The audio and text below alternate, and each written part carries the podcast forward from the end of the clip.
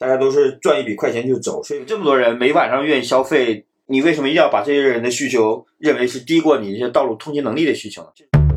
欢迎收听《现在进行时》，这是一档由未来预想图推出的播客，关注设计、城市、商业、文化，连接你的理想生活。推荐使用小宇宙、苹果 Podcast、Spotify 订阅收听我们的节目。你也可以通过喜马拉雅、网易云音乐、荔枝等平台收听。大家好，欢迎收听未来想图的播客《现在进行时》第四期，想聊聊摆摊儿这件事儿。然后今天的邀请到的嘉宾是世界资源研究所中国可持续城市项目主任、世界银行 TOD 战城一体化专家顾问刘代宗老师。老师您好。哎，大家好。我们今天聊的这个摆摊的事儿呢，也是因为最近政策上有了松动，所以摆摊的这个话题又火起来了。从商业上说，小摊既可以是一个收留各种劳动者带来收益的地方，也可能是各种创业机会的起点。从城市角度说，小摊是否吸引人，直接表现了一个城市的活力。那刘老师，您觉得为什么小摊贩们在一个城市里非常重要呢？呃，其实这里面有好好多原因哈。呃，从整个城市的可持续发展里面来说，我们专门有一个词儿叫做包容性。你像我小时候都是靠坐在地摊上读那个图书小人书长大的，所以那个时候的地摊经济是很丰富多彩的，同时呢，它也很具有包容性，因为它适合不同的层级的人们去做生意啊，它的成本很低，它的准入门槛很低。其实背后有很多经济要素啊，就我们需要创造人们更好的这种生活方式，所以我们希望大家都到商场里去消费。这样呢，我们会建很多这个 mall，这个贸里面的生意呢，它肯定会受地摊的这个影响啊，所以它慢慢的就会有一些，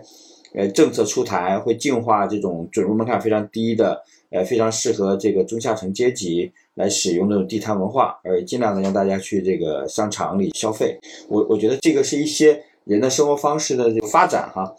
然后到今天呢，其实反过来全球都在强调一个城市应该具有包容性，也就是说，我们除了那种大的商场、很贵的店铺以外，其实也需要有一些这种底层人民或劳动人民一个相对来说比较容易交易的方式。我觉得地摊是最好、最适合的一种方式。所以这可能也是为什么我们在疫情之后重新再提这个地摊经济一个很重要的原则，就是说，呃，很多中产或者是底层劳动人民可能受到疫情的影响失业，你看很多小商铺。它本身就就效益都不太好，然后通过这种低门槛的，能够挽救一些底层劳动人民的就业机会，我觉得这个还是蛮好的一个点子。嗯，如果都有很多好处的话，小摊贩为什么会被城市驱逐呢？这个其实不仅是中国的问题，在城市发展过程当中，很多城市都会出现围绕小摊贩这种各种各样的矛盾。对，其实。这个问题问的是特别好的。整个在中国发展过程中，首先房地产业成为整个城市发展非常关键的主导力量哈。尽管可能我们认为是个规划师或者设计师，但其实核心背后还是市场因素。房地产行业是一个很重要的驱动因素哈。房地产行业一个驱动因素最重要的一点呢，就是让人们适应新的这种生活方式。就比如说去商场里消费，去商场里吃饭啊，就会各种各样的这种店铺里。如果大家在街头去吃炸油条的话，你就不会有永和大王这种连锁的店铺出现啊。它本身当然街头也有它的问题哈，但是它不改变这种模式的话，它就不会有新生业态的出现，也没办法驱动城市的这种发展。这背后呢，一个事情就是在于商业利益在驱动这个小商摊贩为什么被城市驱逐啊。同时呢，过往的小摊贩里面当然也有很多问题啊，公共卫生啊、排水啊，呃，有这个商业道德啊这一系列的这个问题在里面啊。但当然这些问题是可以避免的。但总体上面来看，呃，我认为小摊贩被城市驱逐，最重要的是我们把城市发展的目标呢看得过于绅士化了，就是一会儿精英分子设计出来的一个城市，在国外它叫绅士化，所以你可以看到很多城市都很光鲜亮丽的这些东西，但它并不是由这个城市自身成长起来的，就比如小摊贩这种慢慢成长起来这种模式，呃，并没有出现哈，这个是我们值得反思的。比如像台北的一些夜市啊，这感觉都是有很长历史的，都慢慢的。呃，正规化这也能带来很好的这种经济效益，对吧？这个其实是反而今天我们应该思考的，让城市自身成长成一种业态，而并不是所有都是一伙精英分子来来规划的。嗯，这里其实有两个问题，一个是市生化的问题，一个是刚刚说的管理问题。我们可以先说这个管理问题啊，怎么能让这些小摊贩变得好管理呢？就是我们之前也呃有过一些采访。就是几个菜市场改造的例子，比如说巴塞罗那的菜场，还有台北的新福市场改造。那这些是有一点点类似于您刚刚说到的，就是他把它有一点点精英化的感觉。可是我们也感觉到了，就是在当地也会有普通的民众到里面去购物。当然还有更加接地气的这种，就是台湾各种著名的夜市啦。那纽约和伦敦也有类似的这种集中型的市场，就是各种各样的这种市场的解决方案和思路都不太一样啊。有的是这种烟火气市民感，有的是颜值提升的市生化模式。这是不是跟它的历史定位选址都有关系呢？本身是这样的哈，从城市规划来说，我希望功能越多样、越混合是越好的。现在中国的问题，你看所有的商场长得其实有点类似啊，就就大多数都很类似。尽管在北京可能会有一些商场很不一样，像侨务芳草地啊，或者是像这个三里屯可能会不一样，但大多数很多商场都很类似哈。而且你看去所有商场的品牌感觉都很类似，这个其实就是一个问题哈，就人们是追求多样化的生活的，各种各样的群体有各种各样的消费能力，有各种各样的倾向性哈。我们不论是地摊也好，菜场也好，包括商场也好，我们都认为它是应该不是一种批量生产的啊，互相 copy 来 copy 去的。这种模式哈，而是应该融入本地社区，呃，能够有呃差异性，然后能够服务不同等级的群体，而且更加包容。整个全球来看，所有的城市它都思考过这个问题，都在来来寻找一种解决方案，让城市变得更多样化。而绅士化、市生化也好，呃，这种模式就是非常的这个单一性啊，都是很。很著名的设计师用各种各样的玻璃幕墙、很奇奇怪怪的建筑、广场打造出来那种模式，所以这个是一种精英阶层的强加式的一种模式啊。这个其实蛮有趣的一种对比。我们是呃希望城市本身是有它的历史成长感，我们很强调这种跳跃型的、靠精英阶层的这种思考。呃，规划引导来打造一个新的城市，这样会更快速的发展哈。但目前到中国到了现在这个阶段的话，我们城市大体上进入更新阶段的时候，反而会有更多更多的机会，在于更加包容的城市，更多的功能服务于各种阶级、不同层级的这个群众的呃多样性的需求。呃，我认为现在地摊经济其实反过来也反映了这种趋势的出现。这么听下来，像刚刚说到台湾的夜市，就是个蛮有代表性的例子。就是它也谈不上是市生化，它就是一个本地的市场，慢慢慢慢给集合起来，变成一个大家都愿意去访问的一个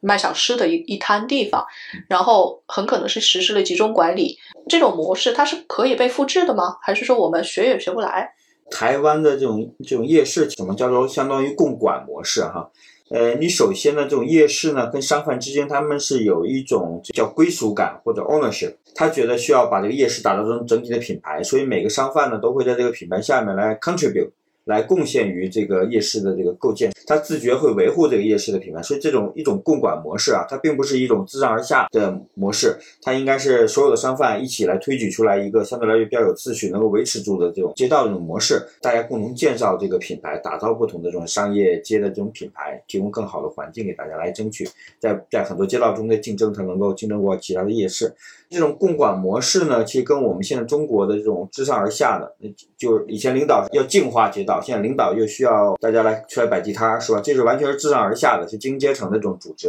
所以这是跟台北的这种模式是不一样的。当当它有归属感，有 ownership，所以这种每个夜市都是有个品牌的时候，它就会自觉维护这个地区的，比如治安安全，比如干净整洁，因为这个。最后又反馈来，他能够更好的做他的这个生意，能够挣更多的钱。我觉得这个是蛮蛮有趣儿的一个不同。而中国呢，其实包括像现在一样，我我我又不管钱，大家呼呼泱泱都出来，所以其实所有人对这个地区的归属感都不够。大家都是赚一笔快钱就走，所以没有人管这个地区的卫生，维持这个地区相对来说比较良好的这个形象，所以这个是一个很重要的事情。其实我们在二零一四年的时候，在北京的设计周做过一个特别有趣的一个实践，哈，叫 Parklet，叫做停车位的微公园。这个特别适合这个阶段来谈这个地摊经济，因为很多人认为没有那么多空间，但其实你可以拿几个停车位出来，就是一个很好的这个地摊，哈。我们在二零一四年其实很早就做过一次这种这样的尝试，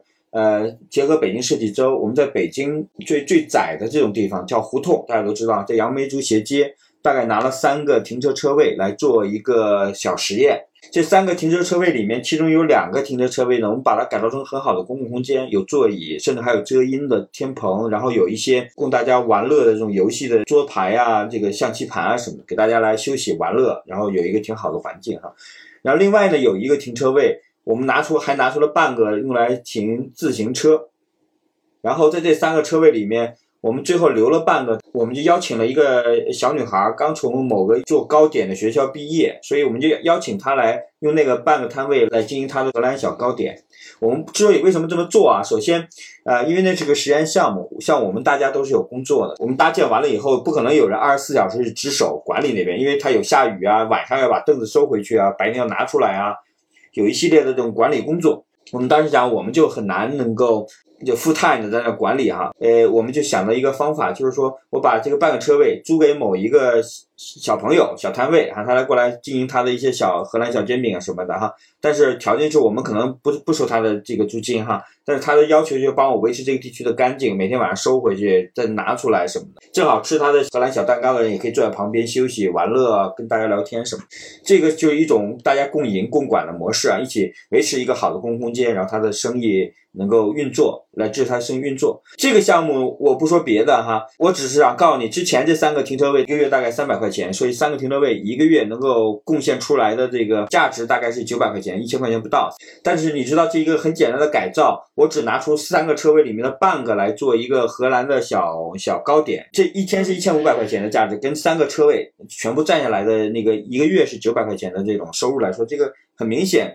这个土地的价值是升高了，而且以前这是三个车位，所以大家都是通过型的交通。但是你增加了座椅，增加了遮阴的、挡雨的这种情况以后，大家就愿意停留下来。停留下来人就顺便就在旁边买两个糕点。这个公共空间是 benefit 这个这个生意的。这小朋友他也很有主动性，这人一走，他立刻上去就抹桌子，我都我都观察过。这个这个他也愿意维持这个地区的干净。他跟我们现在地摊是不一样的，大家没有归属感，不觉得这个地区。维护干净了是能够造福于我的这个生意，所以你晚上走了一看一片狼藉，对吧？这种模式其实挺好的，用一些小商贩来减少你的运营成本，他帮你清理，甚至未来一千五百块钱他可能。这个这就如果这三个车位一直是三百块钱一个月租给他的话，呃，一个月九百块钱，他一定会愿意来租租他的，对吧？呃，甚至他可能愿意出更多的钱来租下来这个这个三个车位。整体上来看，我们觉得就这种这种所有利益相关方共同协作打造一个空间，它有归属感这种模式的方法呢，就是特别有意义的一种，而并不是一种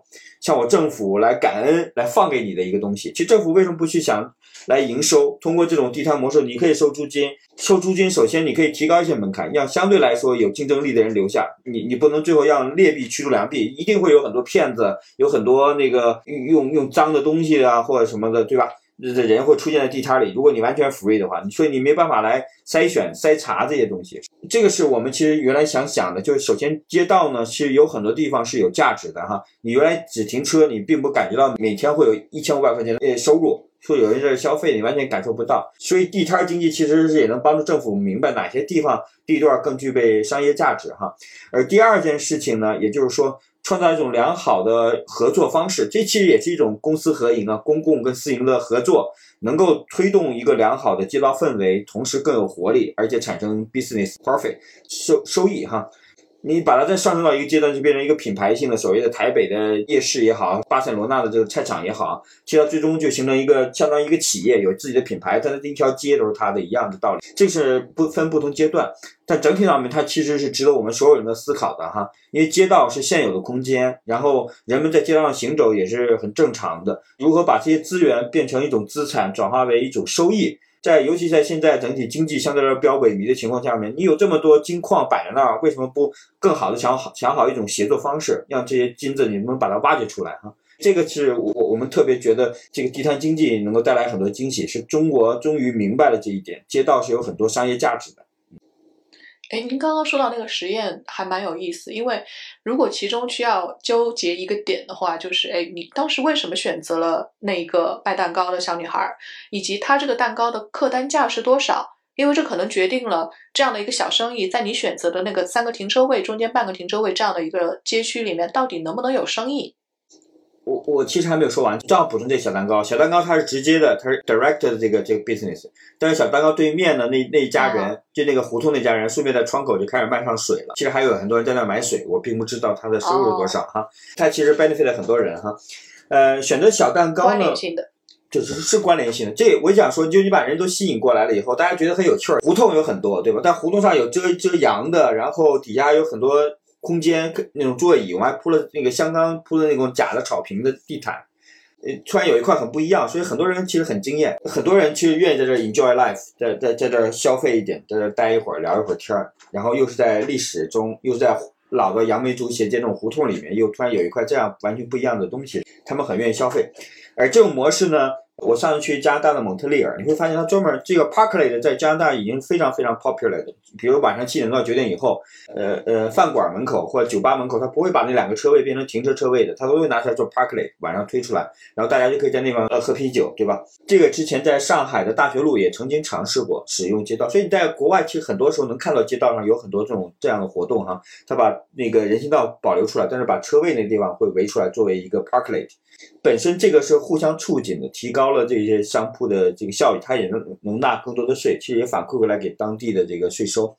呃，这是第一块。第二块呢，其实你问到挺关键问题，就是选择什么样的业态，并不是所有业态。就比如我的杨梅竹斜街这公共空间，你如果旁边来来一烤串儿，我不觉得它一定会会很会很 popular 哈，但但也不好说，现在也也因为没有做过这个测试。我们当时之前的首选呢，是为什么选它荷兰小蛋糕？首先它可以先预预先做好，所以它可能对额外的这种供水、供电、供供热什么的要求并不是特别高。然后第二个呢，它不会有粉那个烟呐、噪音呐，或者是火烛啊这些东西会对会产生一些其他问题，所以我们相对来说就选择了这种蛋糕这种这种模式。当时并不是觉得这个业态一定会挣钱，我只是觉得，说说不好听，忽悠一个人来过来帮我把这个 这这块地儿给我管起来就行了。所以整体上面，当时选的这个，但是我现在觉得，就当我们正经来思考整个地摊经济的时候，我也觉得业态是蛮重要的。像台北这种统一形式的业态是一种模式，就所有人都是。就就来这吃吃夜市，以吃为主，然后偶尔有一些别的功能哈，或者是像更加符合功能的一种业态，一条街上面从头到尾，从从吃穿玩乐都能都能走一遍的，就更像嘉年华那种模式的这种业态。这个其实是不同地区、不同社区、不同层次的阶层的这个人民，他们可能会有不同的诉求，所以这个是需要对业态进行分析，才能形成一个标。好的完整的这种地摊，而且你不能让他们互相竞争。一条街上你不会开四个肯德基，对吧？一条街上如果全是烤串，我觉得也没有必要。这个其实也是呃一些思考，但是核心呢，就是背后呢，它不应该是自上而下的。我反过来强调，就是不应该是政府强加给你的、给予你的，或者是恩赐给你的，而是应该政府、商业甚至跟这个消费者共同形成一种合作模式，找到一个很好的地摊的这个发展方向。共同探索，所以它没有一体化的统一的模式，所有人可以把北京一刹那间会把北京两百多条街都变成一模一样。我我不认为这个是个是我们需要追求的哈，所以它一定是政府、呃商贩跟当地的居民、消费者共同形成的一种关系，产生的一种地摊经济。像刚刚您说的，在那条街当中，围绕他的居民整体的需求和他的一个消费水准，比如说这个蛋糕一只卖五块钱，可能是当地的这个居民能够去接受得了的，你就不会去提供一个好像当地这个够不着，或者是过低，影响他整个一个消费生态的一个东西。所以价格本身可能也非常重要。所以您刚刚说这种按片来的这种方式，可能还蛮关键的，因为我们可能会觉得。有时候一片地区卖衣服是这种卖衣服的小摊儿，还有一片呢是卖吃的小摊。他们对于前端的这种设备性要求是不一样。有些卖衣服的可能是需要灯光，有些就是食品摊，它可能对于水电这些都是有不同，还有就是这个电压都有不同的这个需求。如果混到一起去，反而会造成比较大的问题。这个就让我想到日本那个屋台的概念，那种。屋台就是带棚子的小店嘛，就我们类似于叫排档这种，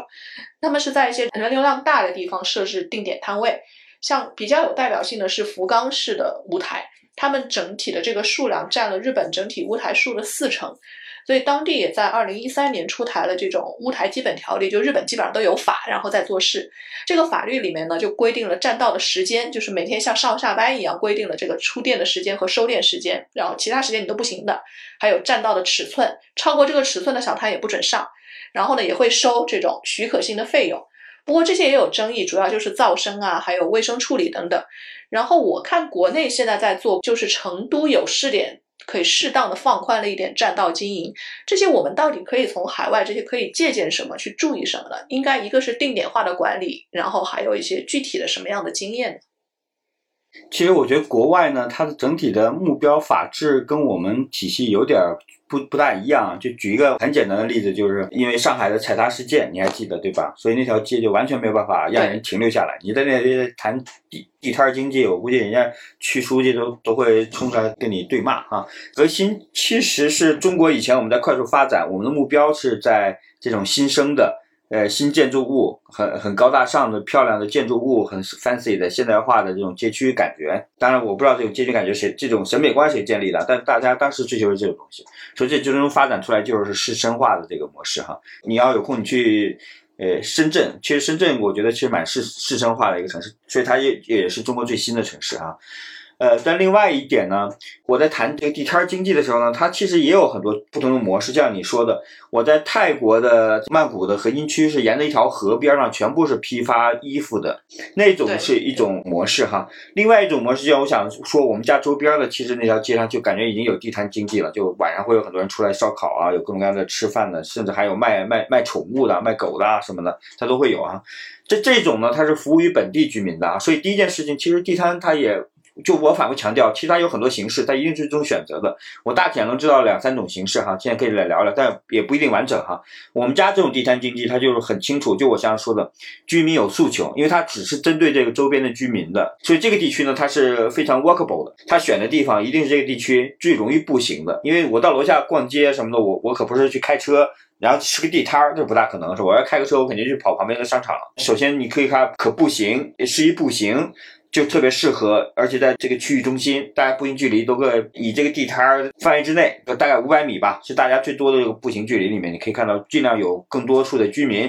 然后这些居民的诉求，最后形成这个这个地区的地摊儿的整体的一个经济样式。比如说，我们家这地这边人就喜欢吃烧烤，然后喝啤酒，然后吃小龙虾，甚至还有买宠物狗的。我也不知道为什么会出现这个这个业态哈，还还挺稳定的下来。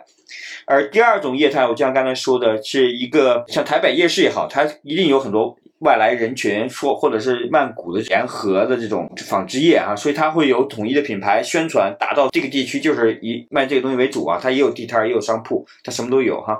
像曼谷那个还真是有地摊，就白天就白天那街上都给占的，全是卖衣服的，还得拐来拐去那条街。就这种模式，它会有一个整体的品牌塑造，所以它吸引的是外地来上货的各种各样的，像包括北京动物园以前是类似的，是这种模式的。然后第三种模式呢，其实反而大家看的比较少，是我最近讲的特别多的，是在呃河内，河内的 CBD。其实这个我们当时跟北京 CBD 也聊过哈。所有全球来看，CBD 地区都是用地功能非常单一的。河内的 CBD、墨尔本的 CBD 跟北京 CBD 都有当年啊都有一个共同特点，就是周末没有人的。因为没有人回回去 CBD 上班了，呃，但北京现在可能还好点我看什么成都所谓的 CBD 这个植树比都能达到一比九，就百分之九十是写字楼，百分之十是居民，所以本地没什么居民哈。这意味着什么呢？这意味着你你你可能有百分之，呃，可能大家都都都无法相信，你可能有百分之三十的时间这个土地是闲置的，就七天里面至少有两天是闲置的。你你你有想过没有？这是多大的资源浪费吗？在这个角度上面来说，呃，河内。包括墨尔本都做了一些蛮不错的尝试。河内特别简单，简单粗暴，就是地摊经济。你河内的那个叫环湖路，就它 CBD 周边的环湖路，就简单粗暴。呃，周五晚上七点到周日的九点之前这一段时间，就 CBD 人最少的这段时间，所有 CBD 内道路全部是呃 car free 的，不让小汽车进。然后大家尽情的进来摆摊儿吧。它一周它只摆这么两三天，但是这个地区你可以发现，哇塞，这个这周末立刻就变成人山人海的地方。因为很多不同阶层的民众，他不在这上班，他但他有通过这个机会，他能在这感受到 CBD 地区很高大上啊什么，这样呢也促进了这个地摊的经济，然后这些经济呢反过来给 CBD 的这个地区的造福了，周末。本来也是死城一座，但现在有活力了，有人来消费了，有人玩了，还能还能保证这个城市的运作。这种模式，地摊经济，你为什么不思考一下呢？能带来这么好的 benefit，这么好的 inclusive 这个包容性，但同时还能够呃刺激经济的增长，这都是我在想的。地摊经济其实它有蛮多种形式，每种形式最核心的目的就是你创造一个更加这个包容性的城市，大家都能够 enjoy 这个城市的这种生活，同时带来经济效益。而且这种经济效益又没有成本，又不需要你建楼、建个商场、拨块地什么的，就很简单，你就可以开始盈利了。这个其实特别适合在现在经济比较萎靡，然后我们在疫情之后的重建这个阶段，然后老百姓可能本身呃下岗的也会比较多，然后财务啊、经济啊、资产缩水也很多，所以这种相对低门槛的、比较符合大家诉求的活动，我觉得还是应该鼓励的。你总比像美国一样的大家都失业就逼着上街就暴动要好，对吧？所以你把街道给大家来消费，哪怕是算是我很多人认为又是一个交降级的这种模式，这还是比较有活力的，能够鼓舞大家、更团结大家的一个方式。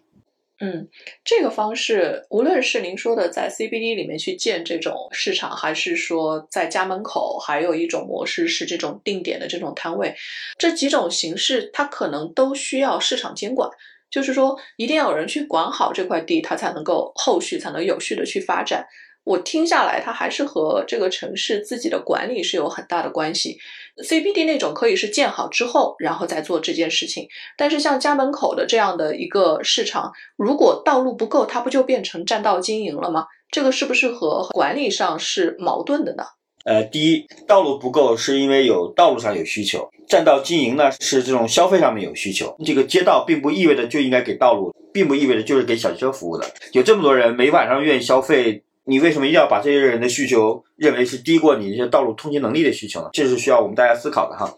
第二件事情。我想说的就是需要形成这些商贩，也就是商家或者消费者跟政府部门的利益共同体。这个街道越来越美好，这个夜市也好啊，商贩也好，大家共同遵守规则，打造一个更好的、更干净的环境，是所有人都能获利的。而并不是形成一种政府我就是管你，然后你就你你也无所谓，我交两百块钱我啥都不管了。这变成一个监管模式的话，尤其对地摊经济就会容易产生连带的一些矛盾啊，因为利益诉求不一样。我希望能够形成一个利益共同体，就这个地区越来越干净，大家的生意会越来越好，然后呃你也能挣更多的钱，商贩又会主动来维护这个地区的干净。啊，商贩要自己开一个店，那为什么每天都拖地啊？他为什么不自己把垃圾直接倒到他店铺里面？因为他会影响他第二天来的商铺。我我觉得政府其实更好思考如何调动商户的主动性，能够让他积极维护这个地区的干净卫生，比如说固定性的。这商贩如果今天来这儿，明天来那儿，他就没有归属感，他就不会维护干净。如果他每天只能到一个地方，他就会维护那个的干净性，形成一个他归属感。你最重要是发挥商贩对整个地摊的维持。卫生啊，那个维护形象啊，打造品牌啊，呃，发挥市场作用，他们是有这种诉求的。呃，这里面就需要我们政府要扭扭转以前我们只是管人、管商贩这种模式，而是希望跟他合作，一起帮助他挣更多的钱，然后也帮助这个街道公共机构也能够有更好的盈利哈。所以大家形成利益共同体是是我们需要思考的。对这个其实中间会有一个问题，就如果是定点式的话，它就可能要涉及收费这种租金模式。我看到今天新闻还在讨论说，有些地方这种租金很地段好的地方的租金就坐地起价，可能管理费用各种它就越来越贵。然后有些人本来想要摆摊，他有这个摆摊需求，可是他现在又没什么资金啊，一看到哇这个地方要几千块钱，呃是一个月，那他可能就会觉得我现在没有办法做一个小本生意，花这么大的成本，他就会反而被驱逐了。这种品牌化效应又会带种另外一个程度上的小的这种创新模式被驱逐掉，这个其实是和初衷相违背的呀。我觉得好的机制你要设计一个市场调节机制啊，就好的摊位它会比别摊位会贵啊。很简单，就是北京以前的春节的时候会有各种各样的这种就庙会，庙会里面靠门口那几个摊位卖羊肉串的，它就是很贵，那个铺位就是很贵，那个其实不也算是地摊嘛，对吧？这个我觉得是可以用市场调节来做的，也就是说。在一条街上面，它并不是每个摊位它都是应该一个价钱，因为你要发挥市场机制，这个就是问题。就是说你并不会因为这个价位很高，你就会排斥那些便宜的那个价位的摊位啊。就说你如果不愿意做这个贵的，你可以在旁边租便宜的，或者离这个大家出入的地方更远的地方来吸引它，就跟商场是一样的，它确实有价格。坐地起价的话，你当租金多的时候，它这地方的成本也会更高。成本会更高的，就看它的品质了。但它并不阻碍大家去旁边那种低成本，多走五百米，也许有低的成本的这个东西来控制它。整体上，最终它是由市场能够调节，但是并不是发展到现在这种情况，就为了逼着大家都去商场里消费，你把其他的这些低端的这个东西都给清理光了，就变成它垄断了，这个就是不行的了。在街上存在合理的这个竞争，我觉得是对的。不同的摊贩的它价格是不一样的，然后适合不同样的这个经营。比如这个地方它就适合卖衣服，它能挣钱；可能卖烤串儿它就不挣钱。卖衣服人他就愿意花更多钱拿这个摊贩，所以这种其实通过市场其实能够呃也选好这个地摊的业态，也能选好它的这个售卖的品质啊相关东西。我们最终要提供更多的选择给不同的商贩、不同的这个消费者，也有贵的也有便宜的商铺。我觉得问题其实不大，而这里面的其实经验其实不需要我们教。你看中国的这种菜场、鱼市各种各样的这种，甚至商场它的租金价格都有一系列的东西来来评估、来设计，所以设计的这个摊位其实也有很多。你很简单跟这些人学就好了。我还听说很多搞什么大数据的就开始活跃起来了，帮着地摊来竞价啊，看你的这个周转率啊，有多少客人来吃啊，多少客人来买东西啊什么。我觉得这不是问题，核心是你不要怕它，它涨价了，它东西贵了，它自然而然人愿愿走更远的地方去，去低地方消费更好的性价比。如果人不愿意走，那么意味着土地价值它就应该这么贵，这个我不觉得是问题哈。核心还是能够让形成一个整体的利益共同体最好了。对，像现在。呃，很多菜市场改的都是千篇一律，然后看起来很光鲜亮丽。其实我反而更喜欢原来那一种，就是更加多样性，然后充斥着各种不同消费水准、各种各样的小东西在里面的那种菜场。但是现在都是要好看，很可能它的数量也会因为要整治整体的这个视觉要统一，就没有办法实现以前的。其实这个其实反而是我想说的，就是多样性的问题。为什么现在都很光鲜亮丽啊？源于传统呢，都是那种感觉的那种菜场，对吧？然后如果在那个菜场突然出来一个铺子，很很 fancy，很现代化，用什么各种各样的电子牌来来招商，那个那个一定会很好。但是你把它变成一所有人都这个样的时候，你会发现这个很无趣。其实是差异化、多样化提高了大家所有人的效益。所以这也为什么我们反复强调，城市应该是更加混合的，功能会更多，摊位的业态也会更多。大家可能就近的话，可能会更容易获得更好的收益。那像那种游击型的摊贩，他们可能交不起那些摊位费，或者根本也付不起比较好的地段的租金。游击型的摊贩该被鼓励还是该被取缔呢？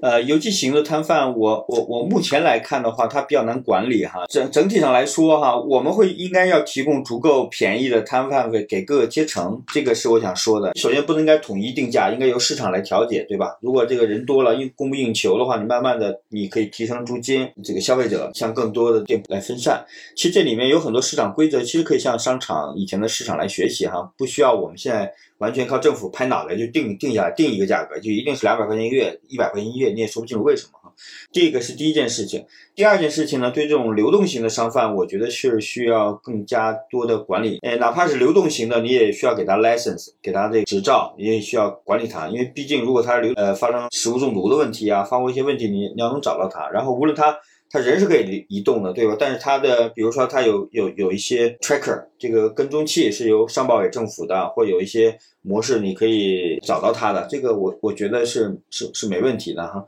呃，核心呢，我觉得我们本身是对应该在市场上，在摊贩这个经济领域里面对他们是更宽容的，但并不意味着你是纵容他，就没有任何管理措施在里头哈。这个是。不一样，他们可能有他们形式的执照，这个执照怎么更新，更新多少钱？我觉得是通过市场行为来调节。你贵的话，申请人就少；你便宜的话，申请人就抢的人多，所以慢慢的找到一个平衡的这个比例就好。所以基本上还是在这个市场机制基础上的一个定价的一个体系，倒不在于它一定这个是三千块，那个是一百块，那个是三十块，怎么收可能都有它市场上的合理性，就看这个地区的接受程度如何。其实更重要的是整个的一个管理性，保证它的安全卫生，还有它的这个整洁程度，这个才能让这个整个街道对它没有恶意，大家都愿意把这个地方变成一个像台北这各种各样夜市这种品牌化去运营，有一个自豪感，有同样的目标。是这个道理。街道是所有人的街道，因为街道叫公共空间，只要你是市民，这个街道就应该属于你，你就可以去 access。最终呢，这个街道。最核心的目标，你你也不是为某一部分人服务的，你搞得脏乱差，到处都是，最后吃剩下什么卫生纸巾啊、啤酒瓶乱扔啊，只服务来这消费的群体，而对于这边通过型的交通啊、步行的人啊、周边的居民来说，你又不是友好的。呃，地摊经济你也要思考，你如果不能服务，不能让所有人感受到这个街道是属于所有人的时候，你也是处于一个非常危险的阶段，就可能会有。我不带你的消费人就开始来反对你，最终我觉得商贩应该也明白，维持好的公共卫生，让大家行人通行的人还能走过，而不是把完全道堵住，也对你的 business 更好，对吧？因为你侵害了别人的利益，别人也会反对你，慢慢你你的规模会被缩编，所以最终是形成一个所有人有共同价值取向的一个事情。嗯，好的。非常谢谢刘老师今天和我们一起聊这个话题。其实不仅仅是摊贩的话题，更多的是和街道的治理有关，和整体的治理方式有关，也和城市的公共空间有关。我们也希望我们的城市能有更多的小商贩在其中活跃，既能够解决更多的就业问题，也能够让城市更加有活力。那好，谢谢刘老师今天参加我们的节目。好，谢谢大家。本期现在进行时就到这里，谢谢你的收听。你可以在小宇宙、苹果 Podcast、Spotify、喜马拉雅、网易云音乐、荔枝等平台持续订阅我们的节目。我们下期见。